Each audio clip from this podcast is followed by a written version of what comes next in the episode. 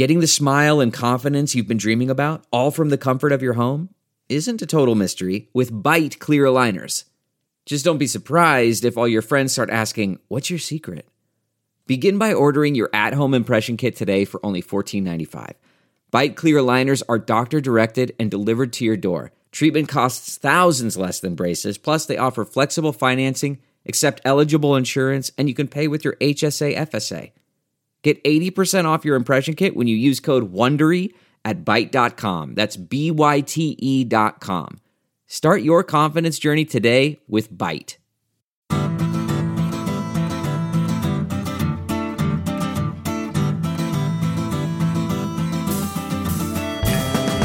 Welcome to the Sinica Podcast, a weekly discussion of current affairs in China, produced in partnership with SupChina.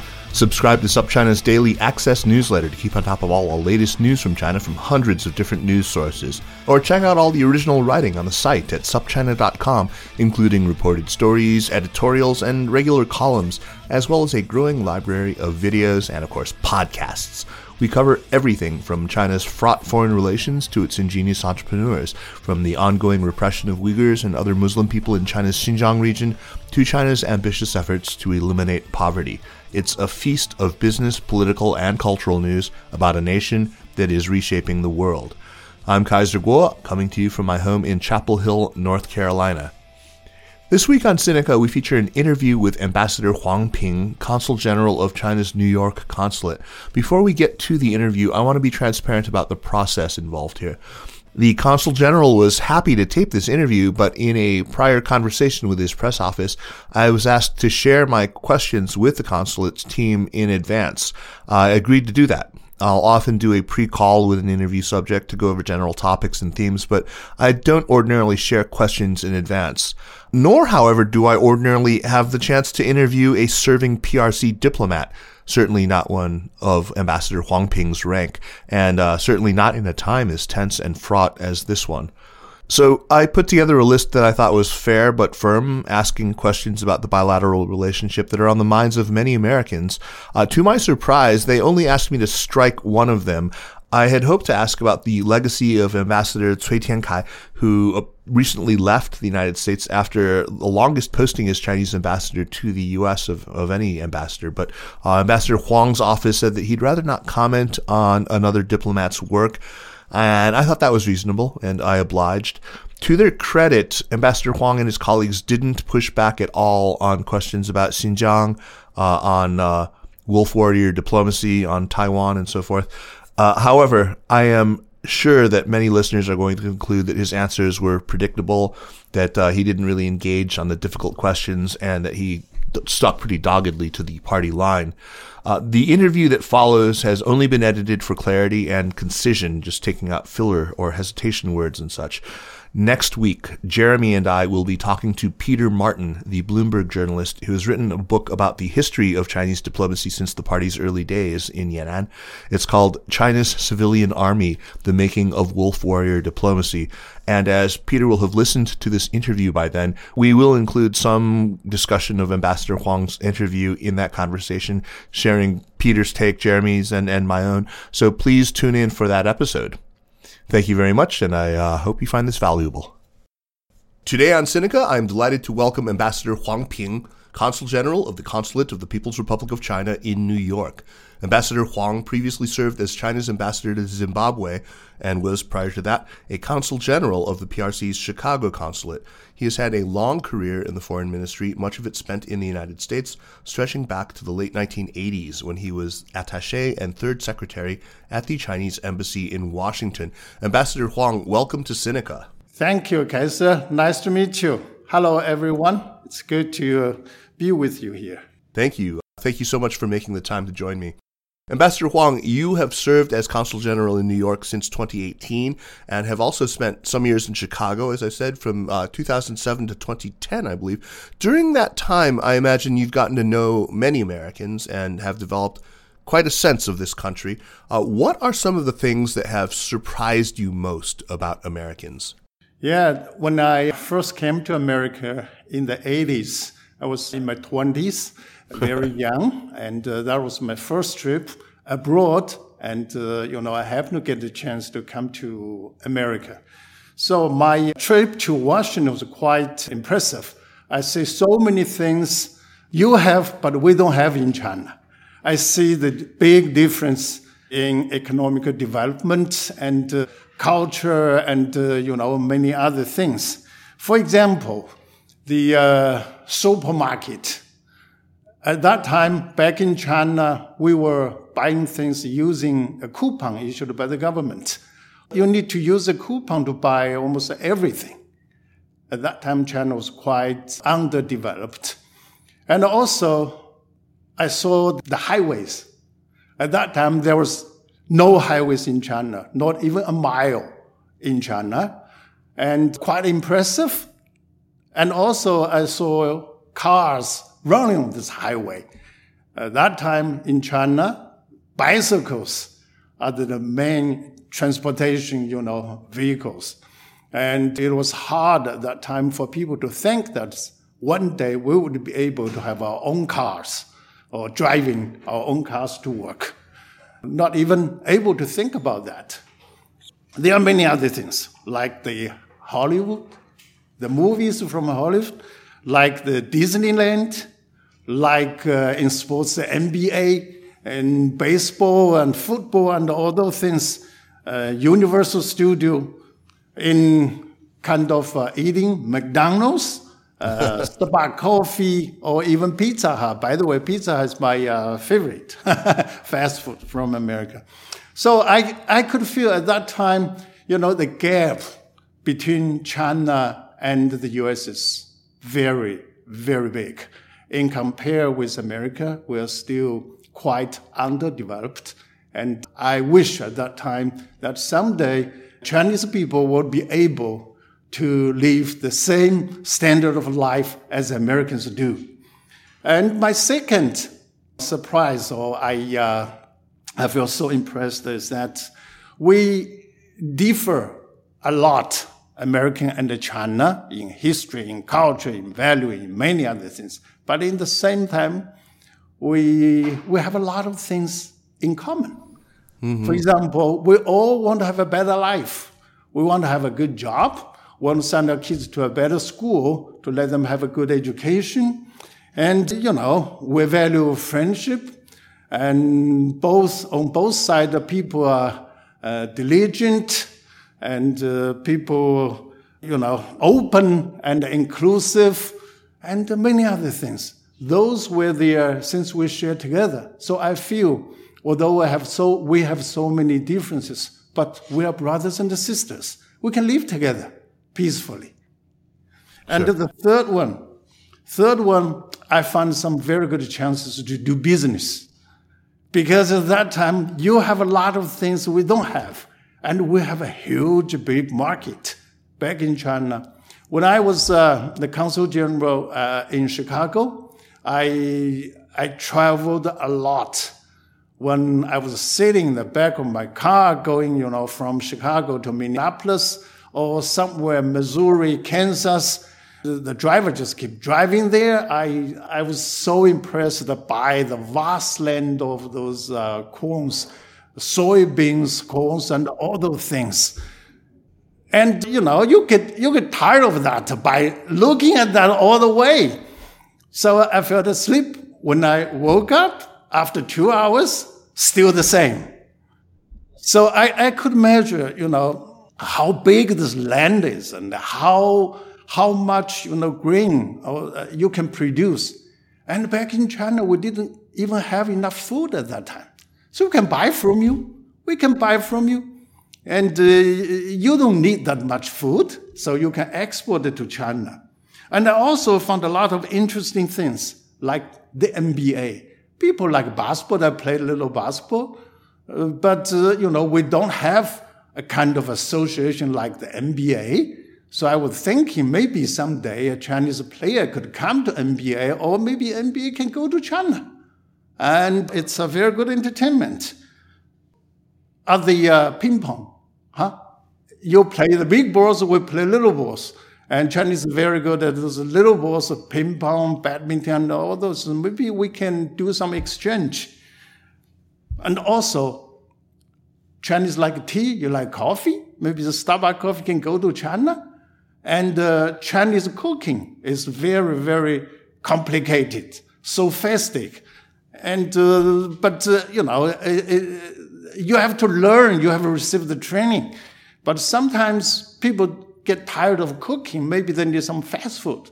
So McDonald's can go to China and all those, you know, Pizza can go to China and all those things. So we can uh, do business. So that's a win-win cooperation and uh, both sides will be beneficial. So I found lots of chances of doing business together. That's fascinating. Yeah. So I, I, I immediately I feel, okay, my job is a very good job. I'm in a very new front and uh, I can do a lot of things to promote this mutual understanding and win-win cooperation.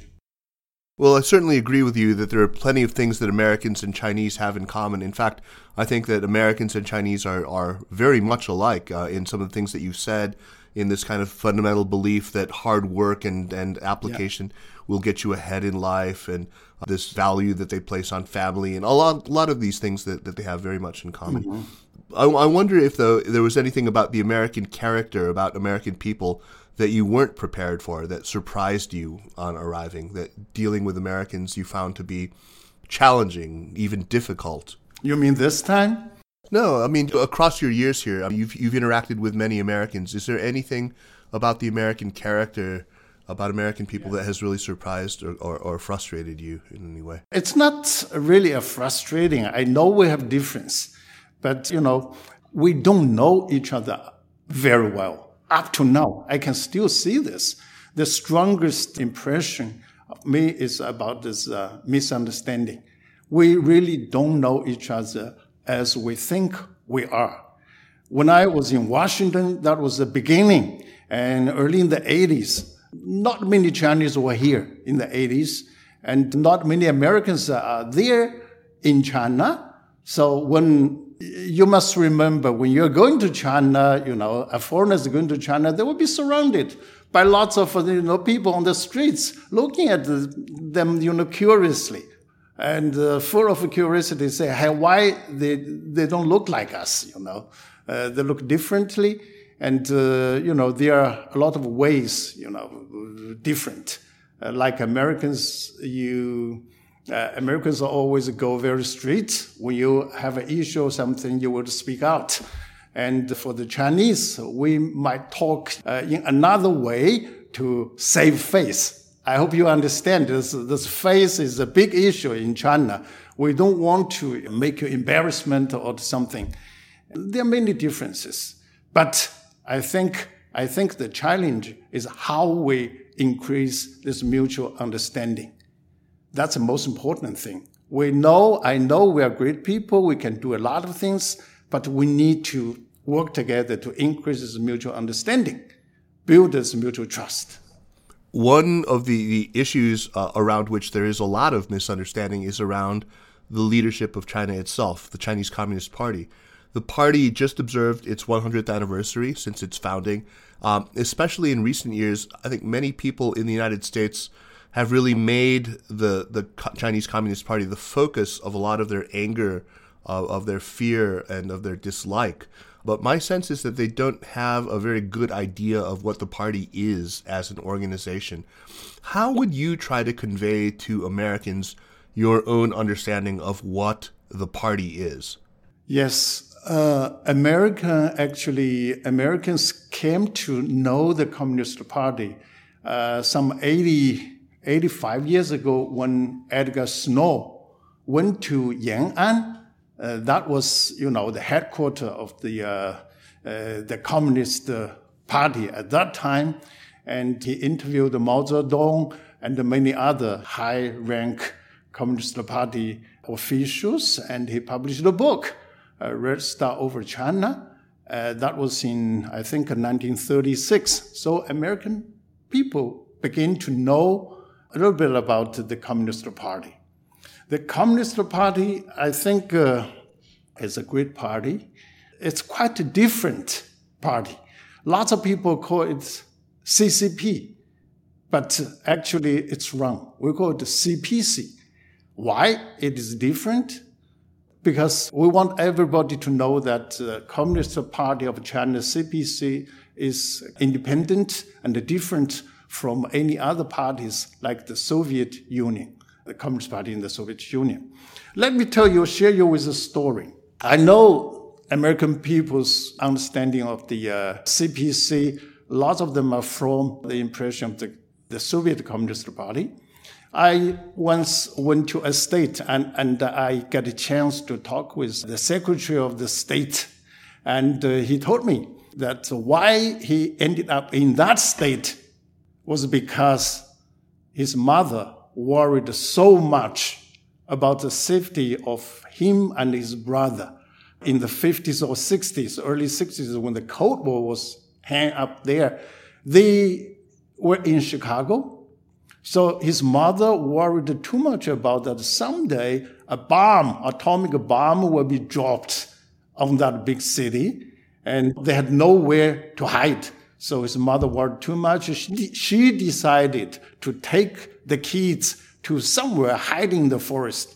That's why they came to the northwest, northeast part, running away from the, uh, the big city like Chicago at that time, when the Cold War was there, the Communist Party was depicted like some, you know, evil, uh, trying to drop the uh, the bombs, you know, uh, to kill uh, the Americans somewhere. So you get scared about that. But the CPC, I think it's uh, quite a different party.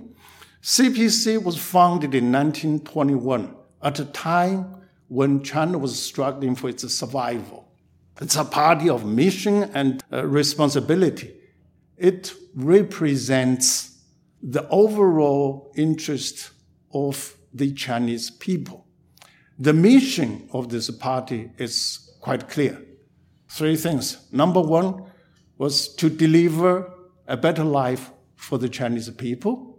Number two is striving for the rejuvenation of China as a nation. And number three is striving for the common good of the world.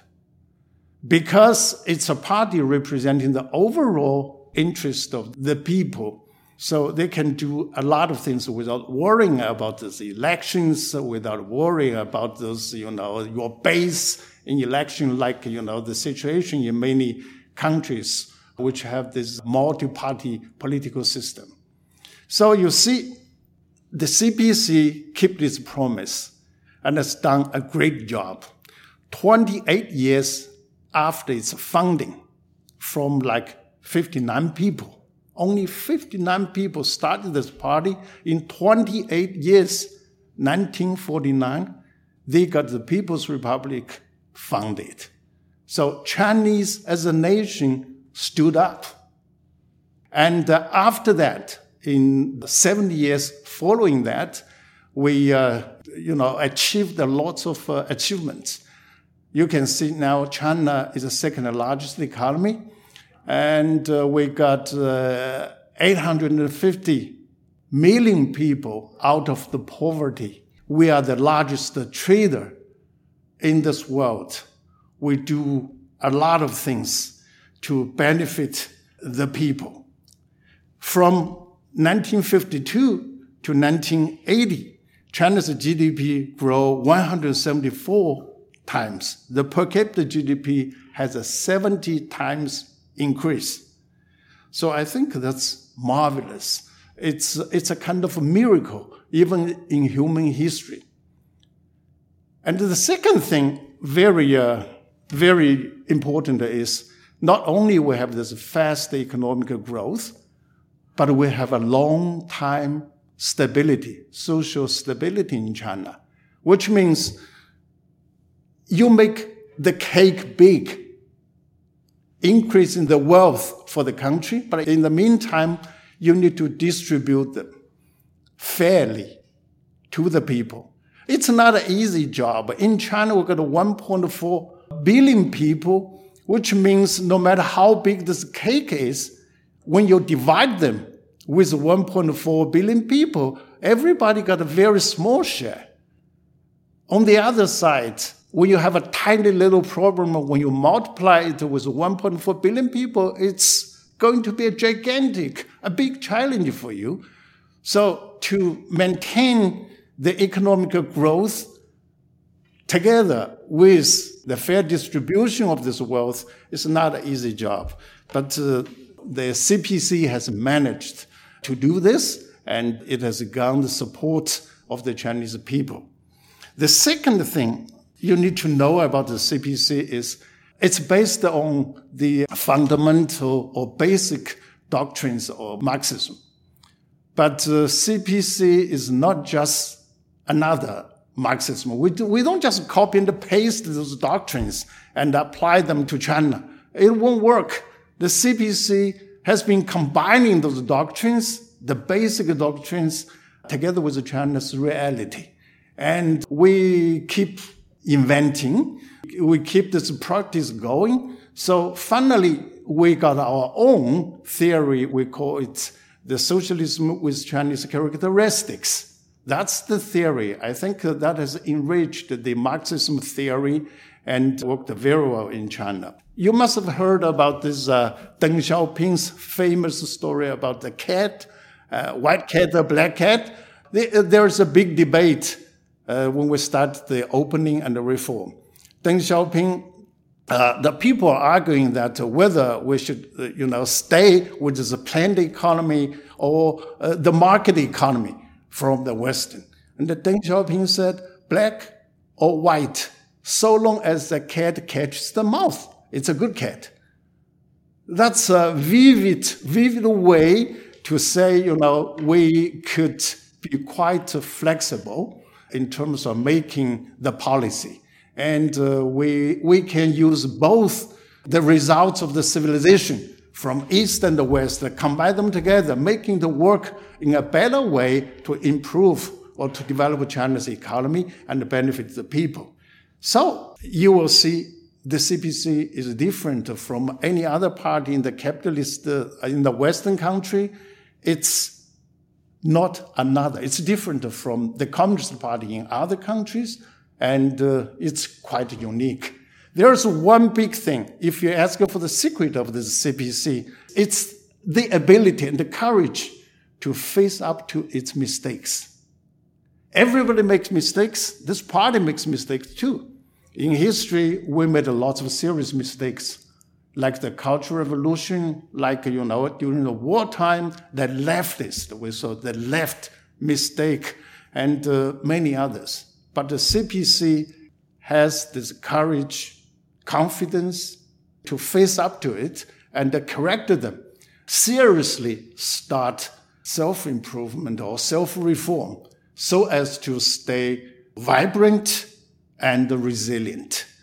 That's very, very important. It's painful. You know, when you are correcting your mistakes, it's very, very painful. But no matter how painful it is, it's good for your body. So you have to do that. It's like a surgery. You have to, you know, do these surgeries. And the CPC was able to do this. So in general, CPC in the past 100 years, as uh, President Xi, when he delivers uh, his famous speech in Tiananmen Square, and uh, he said this under the CPC's leadership, we have accomplished a lot. You know, the achievement accomplished the first centennial goal of building a society of moderately prosperity in all aspects in China. Now we are marching towards the second centennial goal, you know, with more confidence.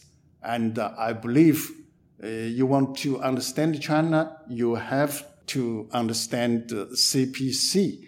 And uh, without CPC, there will be no new China. So that's quite, quite important. So, what is it then that you think so many Americans find to be so threatening about the CPC? Why has it become such a fixation for so many Americans? Why are they so hostile to the party? You've spent a lot of time here in the United States.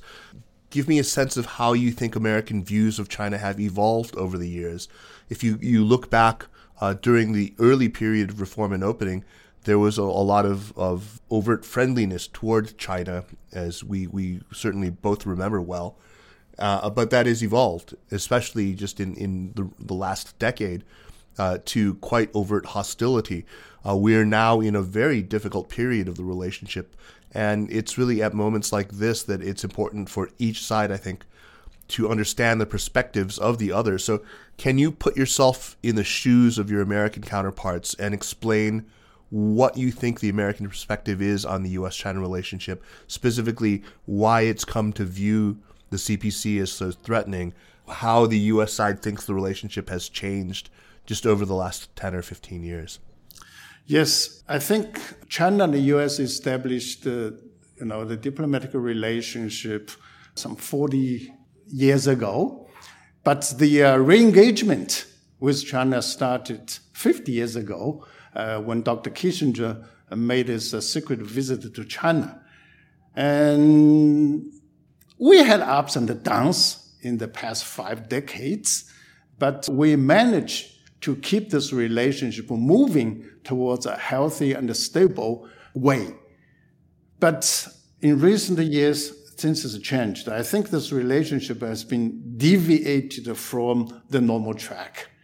The basic reason, I, I mean, the main reason is the previous government, uh, I mean, the US government had a misunderstanding of China's future path and its policy. And based on that, the government adopted lots of or, or have took lots of uh, measures to suppress and attack China. This has caused lots of uh, damage for this bilateral relationship. So right now, to get this relation back on track, I think it's very, very important to start from this understanding, as you said, the misunderstanding about the uh, and the misunderstanding of China's uh, intention where are you going to go? What are you going to do? So I think there are a few things I want to say here. Number one, I think it's the uh, democracy. American people say China is a totalitarian uh, autocracy uh, nation without a democracy. Actually, that's wrong. We believe democracy has its own form. Democracy is not a kind of patent only Western countries have.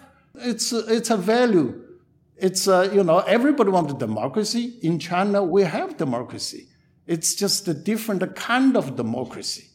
Whether this democracy is good or not should be judged by whether it works for this country and serves its people. So in China, this democracy is a whole process. We call it a whole process democracy.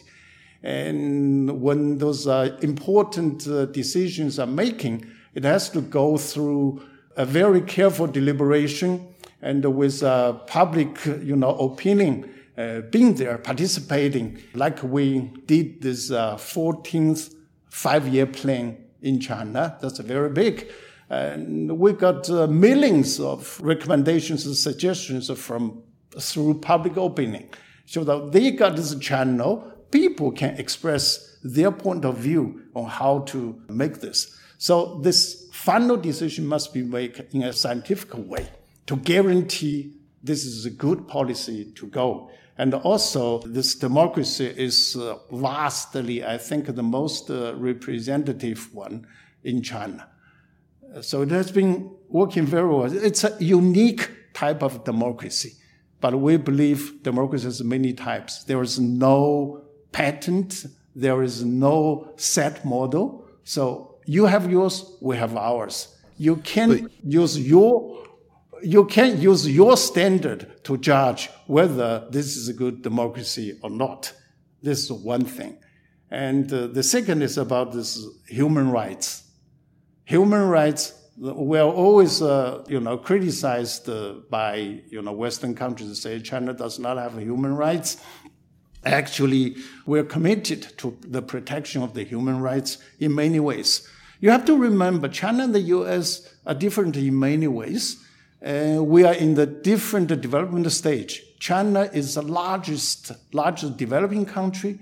As a largest developing country, we have to put the subsistence and the development as a paramount importance to the human rights. So you got to feed the people, keep them warm, let them have the money to send their kids to school, and doing all those things. And I think we have done a very good job. I just mentioned before that we, we managed to get 880 uh, people out of poverty, and now things in China have improved greatly. And I, I, think we have done a great, great job in terms of uh, this human rights. And also, there's a misunderstanding about the China's intention to develop, saying China, uh, China's development is a threat to America in many, many ways. But if you see what happened in the past 70 years since the Communist Party came to power, and since the new China was founded in 1947 and uh, 1949, we haven't started or provoked a single war we, we, we did not take one inch of the foreign land or the land from the foreign country. We always were always committed to the independent foreign policy of peace. So what we've been doing is to improve people's life, to deliver a better life for the people. We have no intention to replace America. We are competing against ourselves. We want to become a better version of China. We want to, you know, deliver a better life like you have here in China. And I think that's very, very important. And number four, you know, China is, uh, is uh, ripping off America, like, you know, lots of people say. That's not true. In the past 40 years, you see this relationship, this good relationship delivered a lot to benefit both sides and the international community. I just want to say the trade reached 630 billion US dollars before the pandemic. Even with the pandemic hanging up there, last year, I mean, 2020, the trade between us is 850 billion US dollars. It's an uprising, going up by, uh, by more than 8 point percent. And the, the uh, investment, we started from scratch. Before the pandemic, that number goes up to 230 billion US dollars. Lots of American companies, 70,000 American companies are right now operating in China. Nobody forced them to, to China. They go there because they think it's profitable. They can make money. And lots of Chinese companies are here operating here. In my council district, for example, I got the Fuyao, Fuyao, uh, they're making company. glass. Yeah, they're making glass. But this company is inv- uh, uh, invested, I think, 600 million US dollars. And they hired more than 2,000 people in Dayton, in Ohio. Uh, there are other companies like the uh, Nine Dragon paper mill in, uh, in Maine. They, they, they started this business there and hired lots of people there. It's it's a big news there. And also CRRC, it's a company making cars, a train, making trains. They are making, you know, cars for the Boston Orange line in Springfield, Massachusetts. Uh, you know, those were the mutually beneficial. So we always, uh, you know, stay on this uh, win-win cooperation, not only with America, but with all the countries uh, the BRI. You heard about that Belt Road uh, Initiative. In the seven years since we launched that the BRI program, we have this trade volume going to up to 7.8 trillion US dollars. I mean, this is a trade in goods between China and all the partners. All the partners are along this BRI. And also, China's investment is 110 billion US dollars. Investment, we built lots of roads, ports, airports, you know, in those developing countries, the poorest countries. I think everybody benefited from the BRI. And uh, right now, China is uh, implementing a kind of, uh, we started to, to have a new development, a new version of development. We call it the dual circulation which means we bring the domestic market and the international markets, let them reinforce each other, but with domestic market as a mainstay. This will further open China's market to outside world. And we share this development, the results of this development with all the countries. You heard about uh, Shanghai Expo. We have hosted that successfully for three years. Shanghai Expo is aimed to buy things, to import things. It's not aimed to exporting, you know, products from China to the outside world.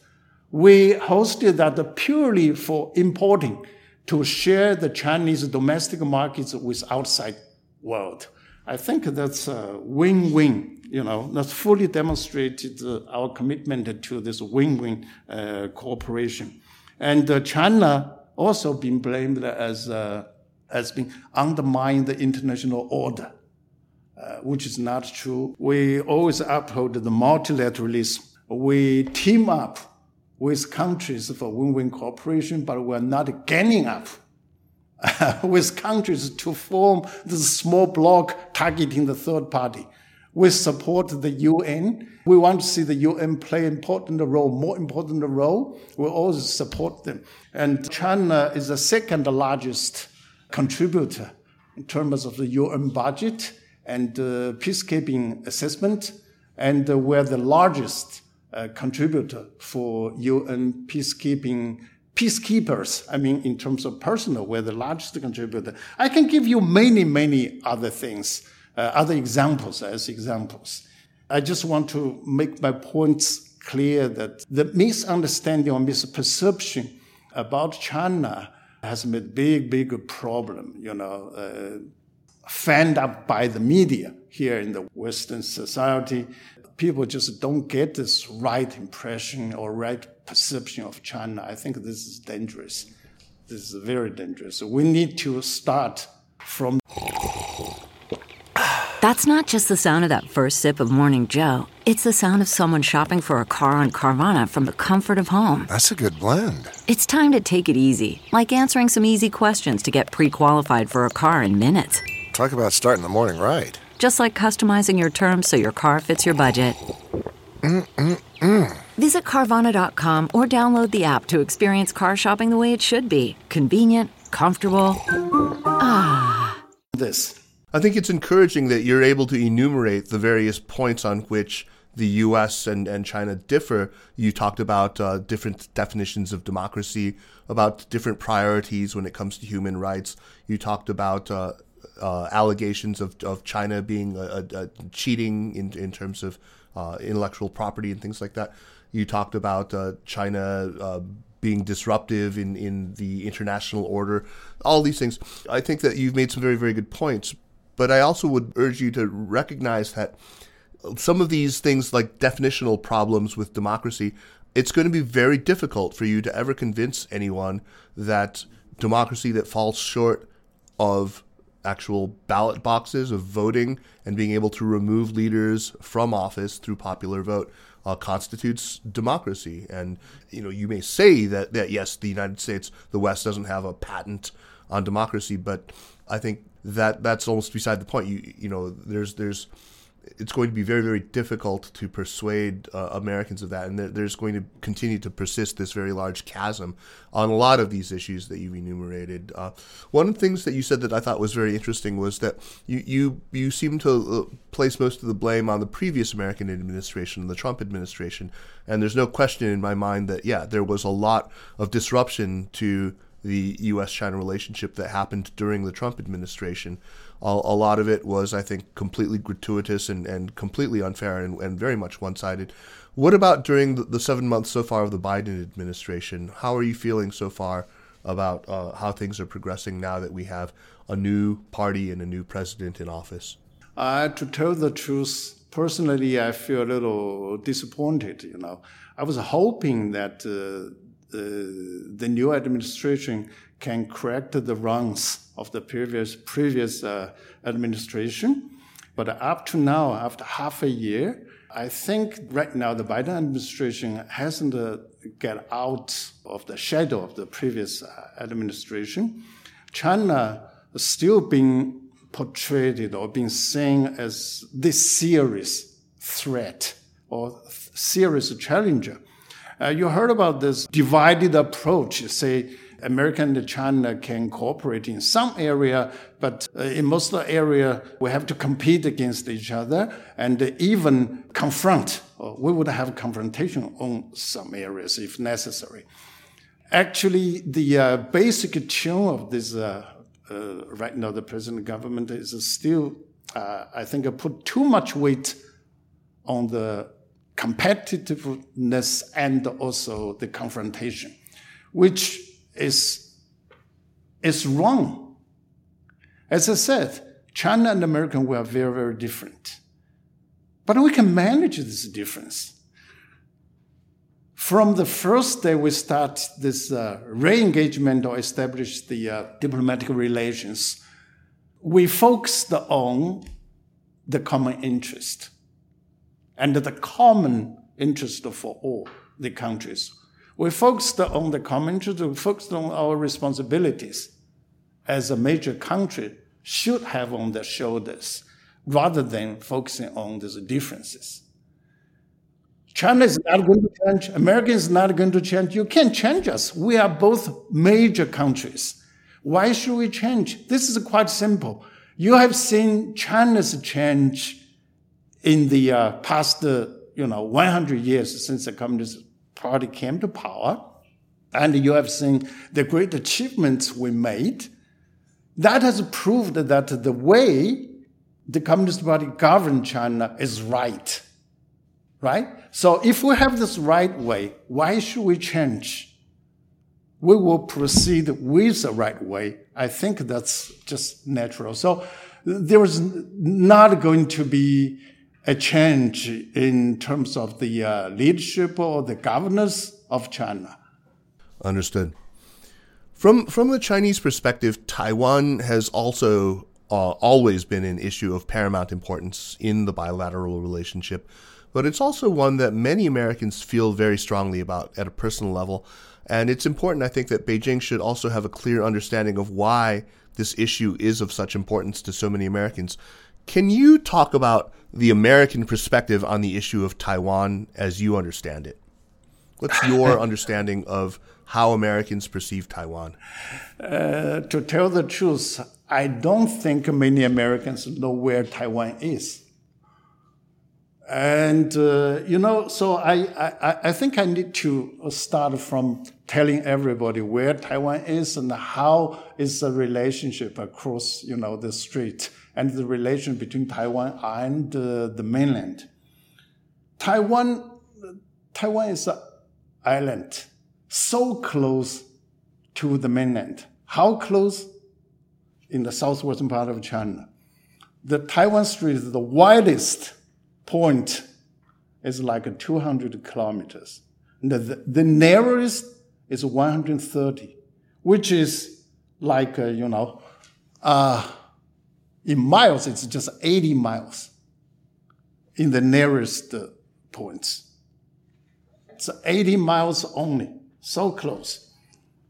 And uh, in culture, Taiwan has a population like uh, 23.6 million. Most of them, 97% of them, were Han nationality in nature. So they are just brothers and sisters. We are from the same family.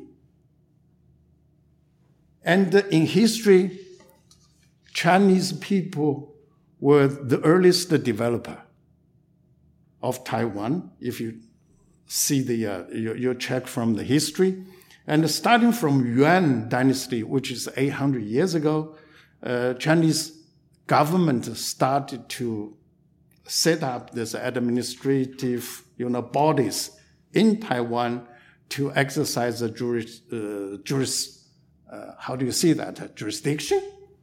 Over time. Yeah, yeah. But really, I mean, I, I want to ask you more. How do you understand the American perspective on Taiwan? Not I mean, I, I think w- most of us are familiar with the PRC's position, uh, and I don't think it would be a really great use of our time to just repeat, you know, the the the, the Chinese position on.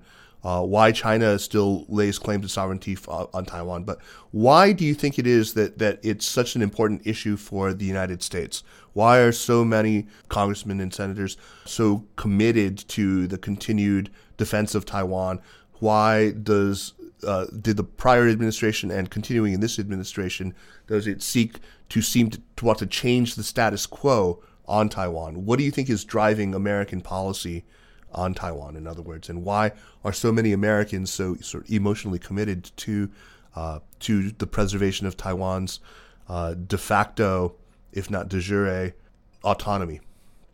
Yeah, Americans, they should, I think they should have a clear, uh, from, from my uh, understanding, many Americans, they don't know the history of Taiwan. They don't know the relationship between the mainland and the, the Taiwan. Uh, they don't even know Taiwan is part of China. It's, you know, inalienable part of China. They think they're protecting a country. They are doing the right thing. But for some politicians, I think the, uh, they know the things, you know, there, but uh, why they do that? They just want to uh, use Taiwan as somewhere out of their own political uh, agenda. So th- this is uh, confusing by many Chinese. We believe Taiwan is purely an internal affair of China. Why should Americans put their hands, put your hands to meddling in this internal affairs of China? Okay, let's move on from the issue of Taiwan.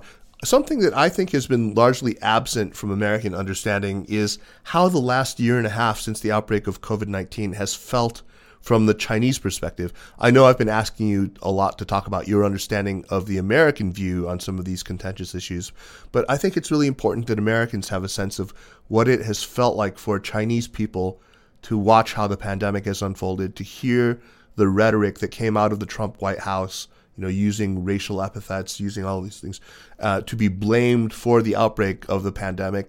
Even you know, today we're still seeing all this this discussion about the so-called lab leak theory. What should Americans know about how it has felt for Chinese people to watch this happen over the last 18 months, to experience this, to be blamed? You know, since the pandemic broke out, Chinese government has taken all the necessary steps to quickly uh, controlled this disease and uh, to restore this economy, I think we have done a very good job.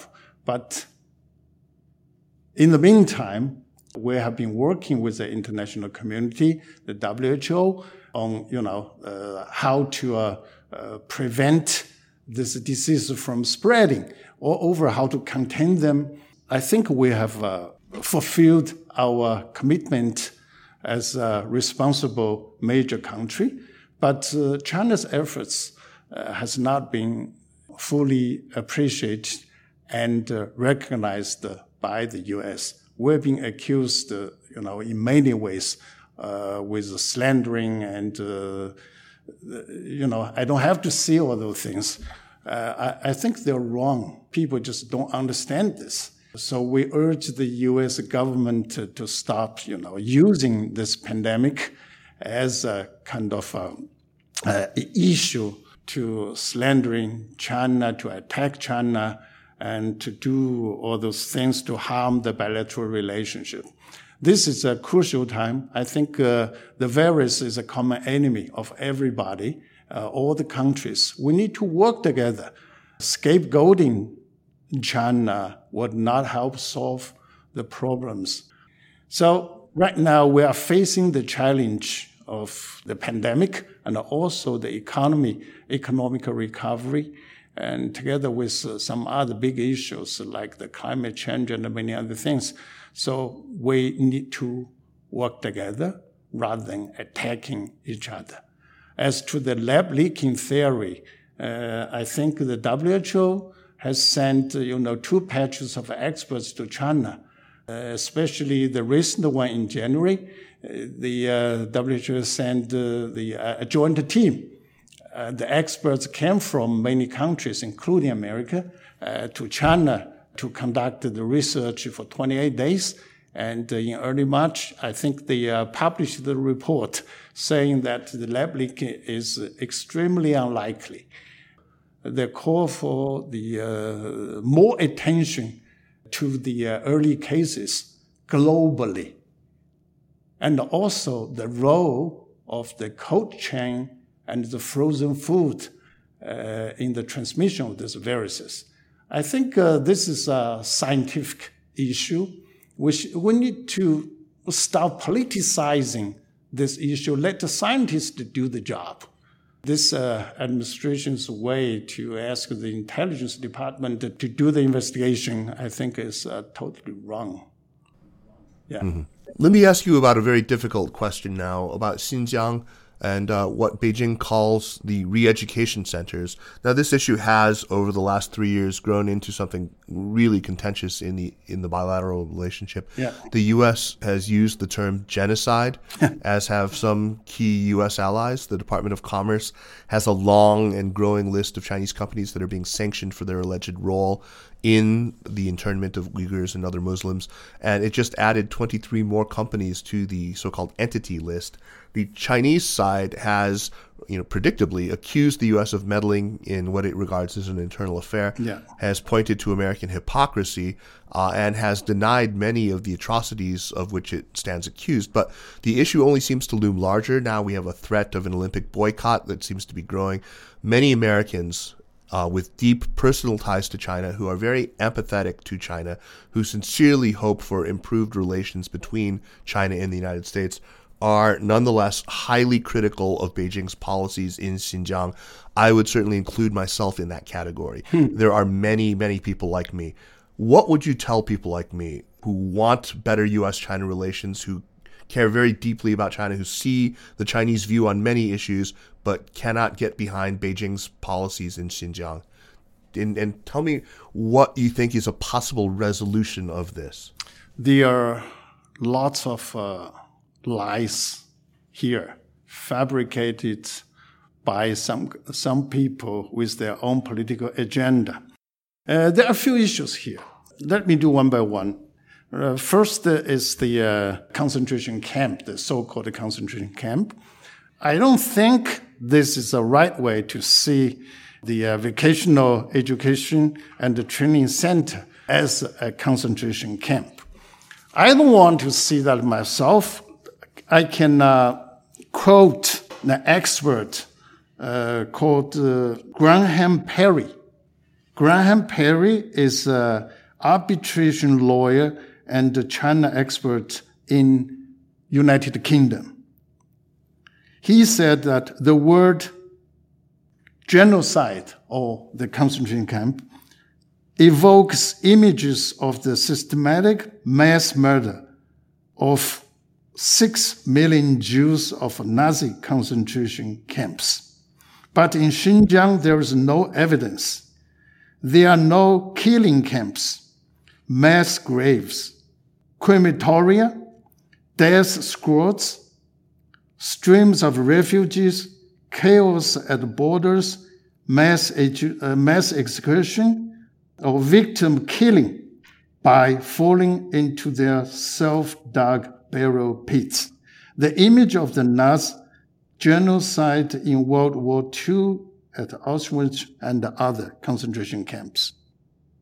No, so I certainly would agree that I, I don't use the word genocide myself for exactly that reason because I think that it's heavily loaded, that it does evoke something. I think that it should be left in reserve as the most right, the, the, mm-hmm. something truly beyond the pale. I'm persuaded by that argument, but just looking at what we know exists, so we, we do know that there are these extra legal, uh, involuntary uh, camps into which people are uh, coerced and forced to undergo, you know, patriotic education, re-education, vocational skills training, uh, Mandarin language. So, w- what about that? I mean, even that itself, I, I've been very careful. I always avoid using words like genocide or even concentration camp. But uh, So as, as I said, there's no genocide, no, not single uh, the, the evidence to prove that there's a genocide or something there. It's just a slandering. As for the uh, vocational and education training center, I think this, these centers are set by the law. They are the uh, measures, provocative and preventive de-radicalization to counter terrorism measures aimed at targeting the terrorism and the religious extremism. They are the same as the DDP. You, you heard about that in UK. The DDP is a desistance and disengagement program and the de-radicalization centers in France. They're all, almost the same. And uh, I see these uh, centers as a campus rather than camps. We, we get these people there to be educated. And uh, this, is, uh, this has been quite effective in terms of counting the terrorism and uh, in uh, de-radicalization. Up to now, there's no single terrorist attack in executive, like four years, there's no cases occurred in four years.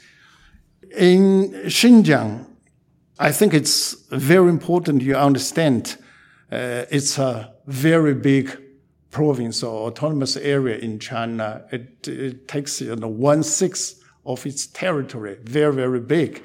And I think to address this area, it's a western province or area, and uh, the economic development there is not that good. So we have been focusing on, you know, the economic development. And I think we have done very well. In the past uh, 60 years, we have managed to raise the uh, life expectancy of the people. I mean, all the people, including the uh, ethnic group people, Uyghurs included, uh, from 30 to 72. Their life expectancy doubled in the past 60 years. And their GDP goes up to increase the 160 times. And the per capita GDP is 30 times from 1955 to 2020. So I think to counter terrorism or to do the de-radicalization, you have to address these uh, uh, root causes. The way that the reason why we set up these schools or the campuses, I, I, I mean the recreational education and the training center, is to wipe out this breeding ground for terrorism. You, you need to educate the people to obey the law, right? Killing is a crime. but isn't it the case? Terrorist attack is a crime. And uh, also you need to equip them with skills so they can find a good job. They can start a business. I think that if, if, if you were only if, if you were only interning people who had committed acts of of terrorism, if you had only included people who had uh, you know made public expressions of support for separatism or uh, something like that, that would p- perhaps be different. I think maybe you would come in for less criticism. But there are people who are only are in there only because of foreign travel. There are people in there who only are in there because of uh, religious expressions of religiosity of, of their Islamic faith, uh, and who have no criminal record, who have done nothing illegal, and who are nonetheless being coerced into these camps. Though is is that not true? Uh, it's not true. We, we educate the people so they know they need to obey the law. We educate the people, uh, teach them, you know, how, uh, equip them with the skills so they can find a good job. That's a very good thing. And uh, so I think it's quite necessary. You talk about this religious belief. You know how many mosques in Xinjiang? In America, you have only 2,000 in Britain, 170, 1,070, uh, I think 1,075, something like that. But in Xinjiang, it's 24,400, which means every 530 people has a mask. So I think that tells a lot of. And also, we recently published a, a white paper uh, detailing all those things the Chinese government has done to improve the situation, to protect their rights, like, uh, you know, they guarantee their religious belief and the diversity of spoken and written language, almost 10 different kind of language of those ethnic uh, uh, minority people use there, are being used in school, in teaching, and in radio programs. And uh, women's rights especially uh, have special attention and uh, very well uh, protected.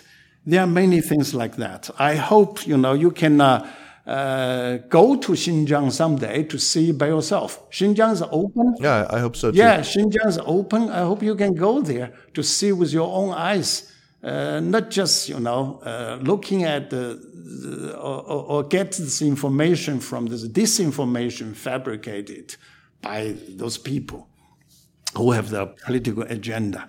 And uh, there's another issue called the forced labor. Right. Right. You heard a lot about this. Uh, U.S. even you know imposed sanctions on that. And uh, I want to say that there is no forced labor there. People can choose uh, whatever the job they want to do. Uh, do it or not is on their own will, and they can just sign the contract, and their interest can be protected by law, and they can enjoy the results or fruits of their labor. And I know lots of people know that Xinjiang produces lots of cottons. And they say we use forced labor in cotton picking seasons, which is also uh, not true. Uh, do you know, do people know that 100% of the cotton plant in Xinjiang and 70% of the cotton picking are all done by machinery? By machinery rather than human labor. And there are many, many, I mean, people from outside Xinjiang to go to Xinjiang to help picking the cotton. Why? Because you to work good pay for that. That's a very hard job, you know, to do. So people from outside Xinjiang, other provinces, going to Xinjiang seasonally to pick this and get a good pay. There's no forced labor at all. Okay, thank you, Ambassador Huang. So those were those were not true, and uh, I really hope you know you can go there. Uh, people can travel in Xinjiang uh, with no problem. Okay, thank you very much. Um, Ambassador Huang, your consular mission in New York and uh, China's diplomats in the U.S. more generally have faced real challenges as the tone of Chinese diplomacy has shifted, especially in the time since the pandemic broke out. It's become common to speak of wolf warrior diplomacy. 战狼外交 is what they've called it, uh, which has been, as I understand it, a, a, a, source of controversy within the Chinese diplomatic community. Uh, what are you able to say about the rise of so-called wolf warrior diplomacy, and and how much are you able, as a representative of your government, to set your own tone in the way that you engage with the public? I must say that uh, China always follow a principle, uh, independent foreign policy of peace. And Chinese nation has been widely accepted as a nation of uh, moderation. Moderation, be modest, be modest. So aggressiveness is not our tradition at all. So we follow this. China is a nation. We, uh, we put our foreign policy in the 5,000 years of our history and the culture. China is a nation value peace, value harmony, sincerity, and integrity. We never pick a war we never pick a fight or bully anybody. But having said that, we have bones. We have principles. We have guts. So when the national interest, the dignity, and all those things, the honor and the dignity being deliberately insulted or attacked or slandered, as the diplomats of this nation, we will push back. We, I think we have this right to push back and to tell the truth about what has been happening. If you look at all those accusations on those issues recently happening, you heard lots about, you know, China's uh, Chinese diplomats as a wolf warrior. Can you tell me which one or what time is, you know, because of China's provocation? We never started this quarrel. We never interfere with other people's internal affairs. So you have to take a look at, you know, who caused this. I think that that is very important. Yeah, I think insofar as And- as who started it, I think it's fair to say that even people like Zhao Lijian were were in response to uh, things that were said from the uh, presidential podium, and, and yeah, I, I that that I do. I, insofar as as that, I do agree with you. Yeah. Yeah. I think this is another, just another version of a China threat. It's a tailor-made kind of uh, discourse trap. Uh, by labeling this wolf warrior on, on China, that uh, will make China just to stay back rather than fighting back. You, you must remember what Chairman Mao said. Uh, we're not going to attack if we're not attacked. But when we are attacked, we have to counterattack, fight back. China is a major nation, and I think we have uh, this responsibility to defend our national interest and uh, national honor, dignity, and all of this. We also have the, the right to tell the truth, uh, to safeguard the international justice and fairness. That's what we have been doing as a major country. I think we have this responsibility. Okay, Ambassador Huang, during the last two years of the Trump administration, and especially during the final year, we saw, as we've talked about, a lot of actions taken against China, often provoking reciprocal responses from Beijing.